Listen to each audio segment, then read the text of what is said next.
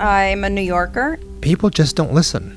Is that when they're told to evacuate, evacuate? You can't replace a father, a mother, a child, an aunt, and uncle. People should embrace the responsibility of preparing themselves, preparing their families.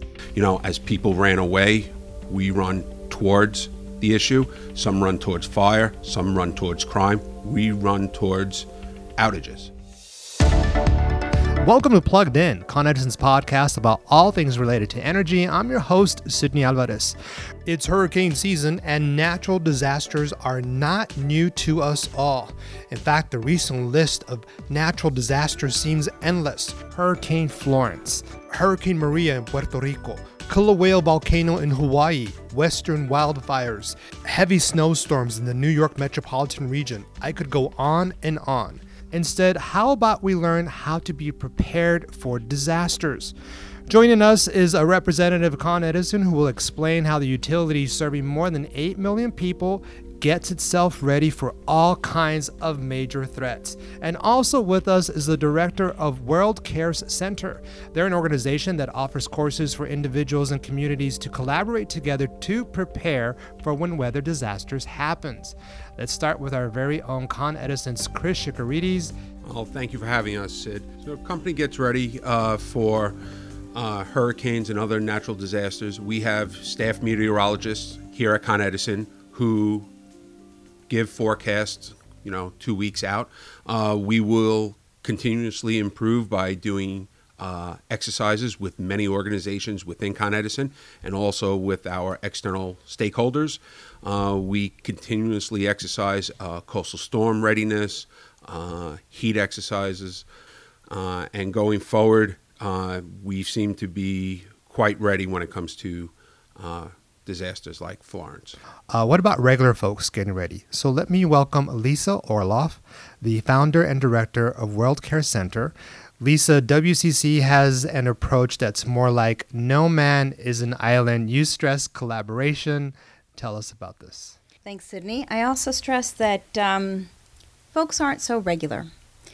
Everybody has something to contribute when disaster strikes their community. People should embrace the responsibility of preparing themselves, preparing their families. So, um, beyond the go bag, Mm-hmm. we're talking about really looking how you can help in your neighborhood. And really importantly, prepare to do that ahead of time. Earlier, you mentioned a, a go bag. Tell me about this. The go bag is uh, your kit to keep yourself safe. A go bag uh, is a small bag of any kind. It can be uh, a shopping bag, it can be a Ziploc bag, it doesn't need to be a fancy knapsack. Uh, and it's filled with the items that you need for a day, two days, three days if you have to evacuate immediately. So it has items such as cash, keys, credit card, personal information, uh, bottled water, uh, a week's worth of medication if you need medication, and items that you'll need uh, basically to survive one to three days. Definitely good advice. Chris, I want to take it over to you. Here in our tri state area, uh, we've gone through a bunch of heavy winter storms in early 2018. What were the biggest lessons uh, learned from those? Well, Sydney, uh, back in early March, uh, obviously we had uh, Quinn followed by Riley, uh, and then a little bit of uh, Toby was another storm that came in right Yes. after it. Uh, so we, we did have a lot of uh, lessons learned from those ex- from those incidents. Uh, one of them was to improve our system emergency assignment program. Uh, that's basically every Con Ed employee, Yes. uh, whatever, whatever job they may have here at Con Ed, they also have uh, an emergency assignment when it, we consider all hands on deck. Uh, so we're continuously uh, refining our storm assignments to ensure that we have the right people in the right positions during those events. Uh, we're also uh, refreshing training for the storm support roles and increase the effectiveness of our exercises, especially around weather-related incidents. I think the one critical piece of information that citizens need to know and need to respect is that when they're told to evacuate, evacuate. Uh, it's not about being a hero. It's not about riding out the storm. When you don't evacuate your home, you're putting lives at risk. Not only your lives, the lives of your family, but you're putting lives at risk uh, of our first responders. Our first responders are the ones that are going to have to go in and and save you. They're going to, you know, be putting their lives at risk because you've decided to make a decision uh, not to follow instructions. A life is not replaceable. Homes are. Right, Anybody Can, absolutely. buy- anybody can buy Yes. new carpet, new flooring, new drywall, but you can't replace a father, a mother, a child, an aunt, and uncle. You know what I wanted to bring up, and, and both of you mentioned, you know, we mentioned first responders, uh, and thank goodness for them. But Con Edison employees, like first responders, we don't walk away from emergencies or disasters. We walk towards them. We go towards them. Chris, can you chime in on that? Uh, yeah, I you know I think uh, utility workers overall, I think especially in this area after Hurricane Sandy, are now seen as first responders, as you said, Sydney. You know, as people ran away, we run towards the issue. Some run towards fire, some run towards crime. We run towards outages, and you know the Con Ed uh, employee is the epitome of a utility first responder. Um, we respond to our own area all the time 24 7 365 uh, and we're always the first to lend a hand uh, to areas outside of our service territory whether it be uh, the tampa area for irma whether it be uh, puerto Virginia, rico uh, virginia.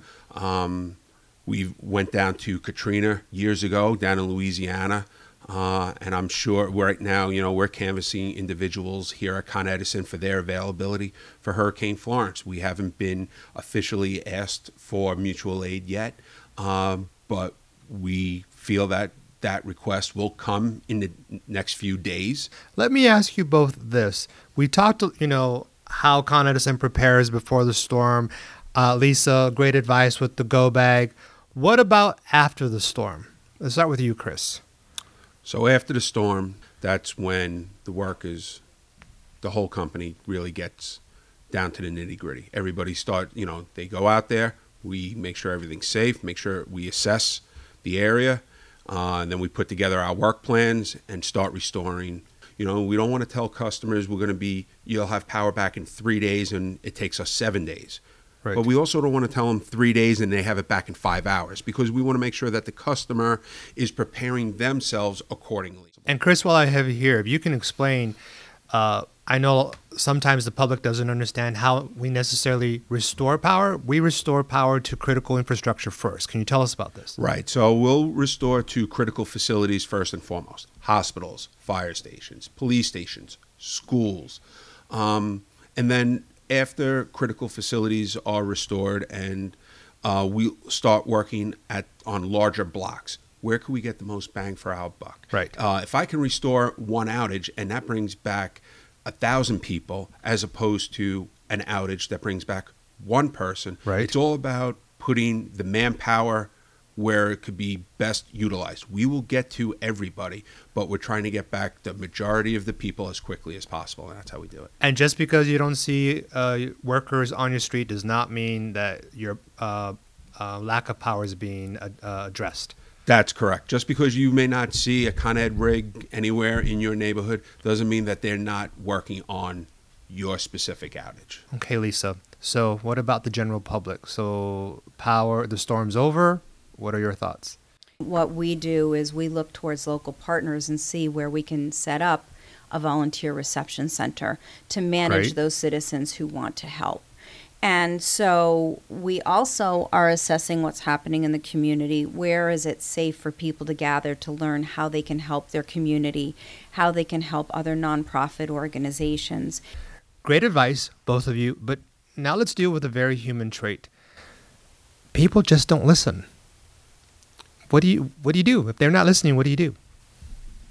we have you know great communications with media outlets and we and con ed media relations will also go out there and say you know you need to evacuate you need to be prepared you need to have your batteries have your milk have your bread have your egg have everything ready um, this is not people's first rodeo. They've been through this before. Um, but we have to remind people every time to prepare, maybe evacuate, and be ready to be without your utility for three, five, seven days. Um, me personally, I mean, uh, I live on Long Island. I have a wife, two two young girls, and we run through drills and we're ready because when disaster does strike, daddy goes to work. Right. And I need to make sure that my family is well prepared because when I come to work, I need to make sure my head's in the game here.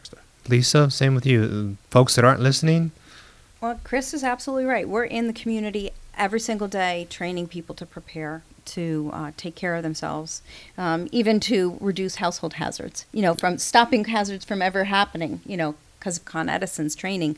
We're in the community and we're teaching them and we're working with them to change the culture of preparedness, to change the culture of ownership of one's own safety.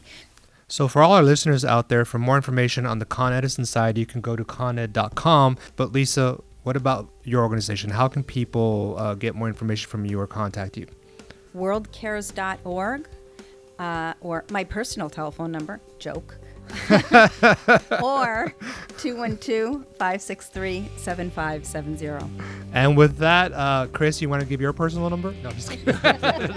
No. And with that, uh, I'd like to thank both of you, uh, Lisa Orloff of World Care Centers and Chris Shikarides from Con Edison's Emergency Preparedness Unit. Thank you both for being on the show. Thank you.